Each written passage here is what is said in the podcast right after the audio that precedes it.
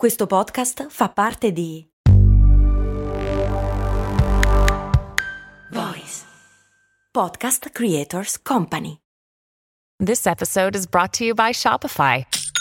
Forget the frustration of picking commerce platforms when you switch your business to Shopify, the global commerce platform that supercharges your selling wherever you sell. With Shopify, you'll harness the same intuitive features, trusted apps, and powerful analytics used by the world's leading brands. Sign up today for your $1 per month trial period at shopify.com slash tech, all lowercase. That's shopify.com slash tech.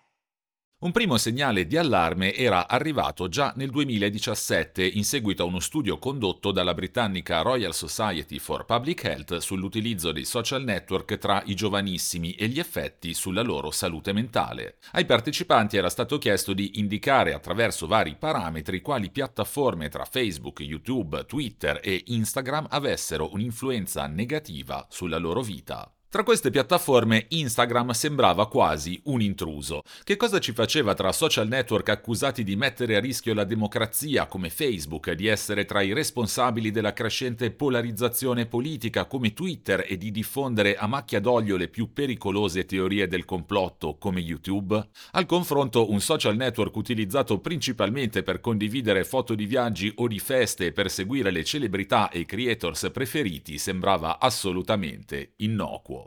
Viste le premesse, i risultati dello studio della società britannica furono spiazzanti. I partecipanti al sondaggio valutarono infatti Instagram come il peggiore in assoluto per la loro salute mentale, affibbiandogli punteggi molto negativi relativamente alla percezione di se stessi, ma anche alla qualità del sonno e alla FOMO, la fear of missing out, la paura di perdersi qualcosa di importante se si staccano gli occhi dallo smartphone.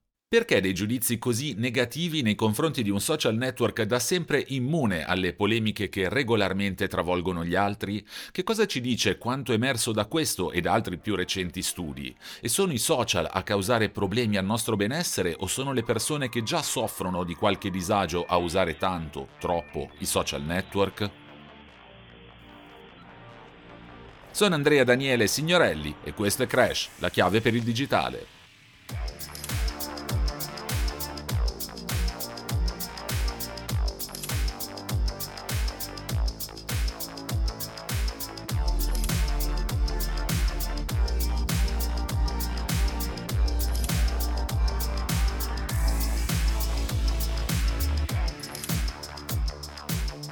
La ragione dei risultati così negativi ottenuti da Instagram, secondo sociologi come Jean Tweng, autrice di un celebre articolo per l'Atlantic, starebbe nella capacità di Instagram di trasformare le vite degli adolescenti e dei più giovani in una sorta di infinito concorso di popolarità, mentre che come i follower o i like ricevuti ai post si trasformano in veri e propri punteggi in grado di quantificare con una precisione spaventosa, o almeno di dare l'idea di farlo, il successo che si ha tra i propri amici. Non solo, Instagram è diventato per molti una sorta di vetrina di finte vite patinate in cui siamo tutti costantemente in viaggio, partecipiamo a feste esclusive o prendiamo il sole su spiagge esotiche. Una narrazione che rischia di aumentare il disagio di chi banalmente si trova invece sul divano a scrollare in solitudine sui social network e a visualizzare le storie di chi invece sta facendo altro. Di tutti questi temi si è tornato a parlare in seguito alla divulgazione dei cosiddetti Facebook Papers, i documenti sul colosso fondato da Mark Zuckerberg diffusi dalla whistleblower Francis Hogan. Tra questi papers è saltato fuori uno studio condotto dalla stessa azienda di Menlo Park, ma tenuto nascosto fino a pochi anni fa.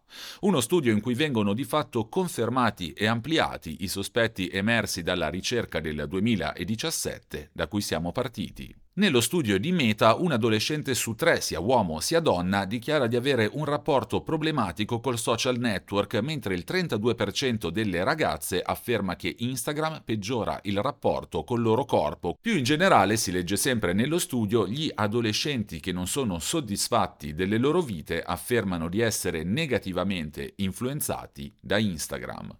Il sospetto quindi è che Instagram possa provocare depressione e senso di inadeguatezza, o almeno peggiorare la condizione di chi già è depresso o già si sente inadeguato e in più viene sottoposto al costante confronto con coetanei dalle vite apparentemente migliori o dalle metriche social più vistose.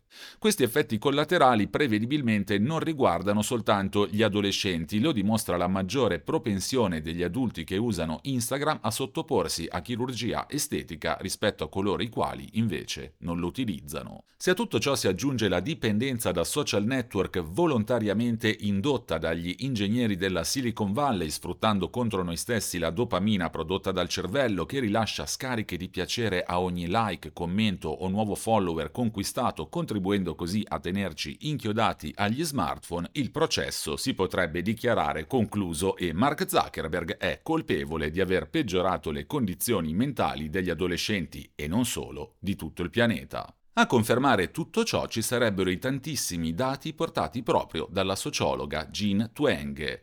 Dal 2005, e consideriamo che l'iPhone è stato lanciato nel 2007 e Instagram nel 2010, la percentuale di diciottenni dotati di patente è crollata dall'82 al 72%. Sempre nello stesso periodo la percentuale di neomaggiorenni che hanno appuntamenti romantici è scesa dal 75 al 56%. Allo stesso modo anche la la percentuale di quanti a quell'età abbiano mai fatto sesso è scesa dal 65 al 60%. Cosa lega queste tre statistiche, e ce ne sarebbero comunque molte altre da riportare? Secondo Jean Twenge sicuramente la ricerca dell'indipendenza, che era un valore fondante delle generazioni nate tra i 70 e i 90 e che invece si starebbe andando perdendo. Ma qual è la ragione? Sempre secondo Twenge, ma poi vedremo che le sue conclusioni sono state ampiamente criticate, il punto fondamentale è che oggi per frequentare gli amici non è più necessario uscire di casa, ma basta restare nella propria stanza con in mano uno smartphone. Di conseguenza la richiesta di indipendenza sarebbe diminuita.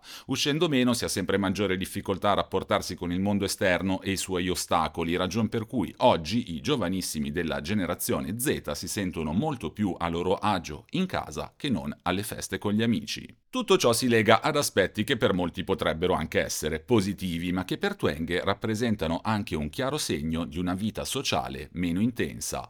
I giovani di oggi consumano meno alcol, fanno meno sesso, fumano meno sigarette, eccetera, eccetera. Tutte cose che difficilmente renderebbero triste un genitore, ma che sono comunque correlabili a una minore propensione a fare ciò che i giovanissimi e le giovanissime hanno sempre fatto, anche come esperienza di formazione, ovvero trasgredire e sperimentare. Questi cambiamenti non sarebbero un problema se fossero legati a una maggiore felicità dei giovani. Il problema allora è rappresentato soprattutto dal fatto che i dati in possesso dell'accademica mostrano come i giovani di oggi siano di gran lunga meno felici e come soprattutto ci sia una correlazione diretta tra il tempo passato davanti allo smartphone e il tasso di infelicità. Allo stesso tempo le statistiche mostrano come chi scelga di farsi una vita anche fuori dalle quattro mura di casa sperimenti un tasso tasso di felicità molto superiore. Non c'è una singola eccezione, scrive Twenge. Tutte le attività su schermo sono collegate a minore felicità e tutte le attività non su schermo sono legate a maggiore felicità.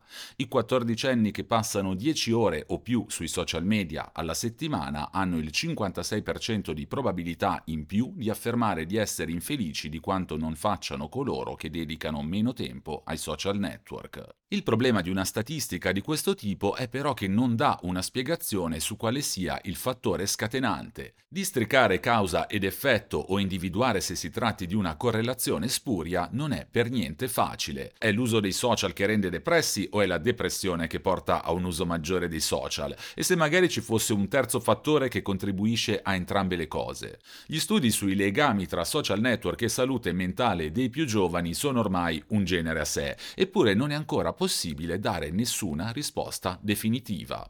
Per riuscire nell'impresa si dovrebbe fare ciò che ancora non si è fatto, indagare sul lungo termine le differenze tra le persone che usano e quelle che non usano questo tipo di piattaforme, monitorandole nel tempo per osservare i cambiamenti durante il periodo preso in esame. A complicare ulteriormente la progettazione di uno studio di lungo termine di questo tipo c'è la costante e continua evoluzione dei social network. Basti pensare che gli studi di cui stiamo parlando non hanno preso in considerazione il social oggi più diffuso tra i giovani, ovvero TikTok. Dare un giudizio definitivo è reso ancora più complicato dall'esistenza di numerosi studi indipendenti, compreso uno molto citato pubblicato su Nature, che hanno individuato nessi irrilevanti tra i disturbi dell'umore e l'uso dei social e altri che hanno invece mostrato come un uso non eccessivo di questi strumenti possa avere molteplici effetti benefici. I social che secondo una diffusa opinione ci spingono a restare chiusi in casa da soli sono gli stessi che rendono estremamente più semplice mantenere i contatti con gli amici, spesso incentivando riunioni e uscite di gruppo. I dati scelti da Twenge sono appositamente selezionati per confermare le sue tesi, ha scritto la psicologa Sarah Rose Kavanagh su Psychology Today. Con ciò intendo dire che lei ha portato a supporto solo quegli studi che confermano la sua idea, ignorando quelli che invece suggeriscono come l'uso dello schermo non sia associato con esiti come depressione o solitudine, o che suggeriscono che l'attività sui social media possa in effetti essere associata con esiti positivi.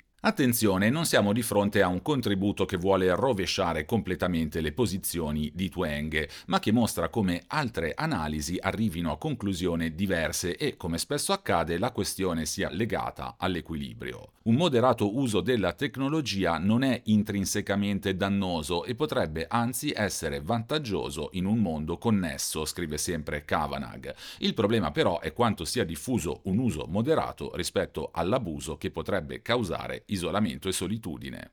Ci sono altri aspetti positivi dell'uso degli smartphone e dei social network che vengono sottolineati nell'articolo di Kavanagh. Gli adolescenti, grazie ai social, possono trovare più facilmente i loro coetanei interessati agli stessi aspetti sociali, connettersi con giovani di tutto il globo che hanno i loro stessi interessi in termini di musica o di moda, sentendosi così parte di un network sociale che li riempie di significato. Più che escludersi a vicenda, comunque queste due tesi contrapposte sembrano essere essere due facce della stessa medaglia. Come sempre ci sono aspetti negativi e positivi in tutti i mezzi, resta da capire dove stia pendendo la bilancia e i dati portati da Twenge, per quanto possano essere stati selezionati, mostrano comunque un ampio numero di evidenze. Infine, un'obiezione che non si poteva che attendere da parte di Kavanagh. Questa generazione ha tassi decisamente più bassi nell'uso di alcolici, nelle gravidanze adolescenziali, nel sesso non protetto, nel fumo e negli incidenti automobilistici. È questo il ritratto di una generazione distrutta dagli smartphone? In realtà, a mio parere, la risposta è una, ovvero dipende. Tutti questi fattori positivi sono causati da una maggiore consapevolezza o sono solo l'esito del fatto che i giovanissimi della generazione Z semplicemente non escono più di casa? Non solo, se è inevitabile che un abuso dei social abbia conseguenze negative o che la dipendenza dai like possa creare problemi di autostima in alcune persone, sarebbe allo stesso tempo sbagliato individuare in questi strumenti un capro espiatorio, in grado di dare risposte semplici e magari sbagliate a chi deve affrontare una depressione in famiglia, la cui causa potrebbe essere di tutt'altro tipo. Allo stesso modo sarebbe sbrigativo far credere che siano i social network i responsabili della crescita percentuale di popolazione adulta che soffre di ansia, invece per fare solo un esempio delle difficoltà di una vita professionale sempre più precaria e che rende quasi impossibile fare progetti a lungo termine. Insomma, nonostante i numerosi campanelli d'allarme, sarebbe davvero il momento di lasciare da parte i pregiudizi sui social network e soprattutto sui giovanissimi, così come di lasciare da parte anche le sensazioni azioni e l'aneddotica e di progettare invece ricerche affidabili e sul lungo termine in grado di dare una risposta a interrogativi sempre più urgenti.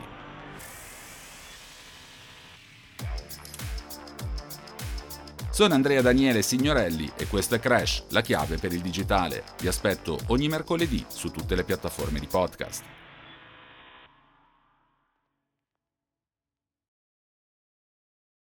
Vacanze in Sicilia o in Sardegna. Con i traghetti GNV porti tutto quello che vuoi, ti rilassi fino a destinazione e se prenoti entro il 14 maggio, posto ponti a partire da 33 euro. Non c'è modo migliore per andare in vacanza. Scopri i dettagli su gnv.it. Offerta valida sulle linee Napoli-Palermo e Genova-Olbia, 10.000 posti disponibili.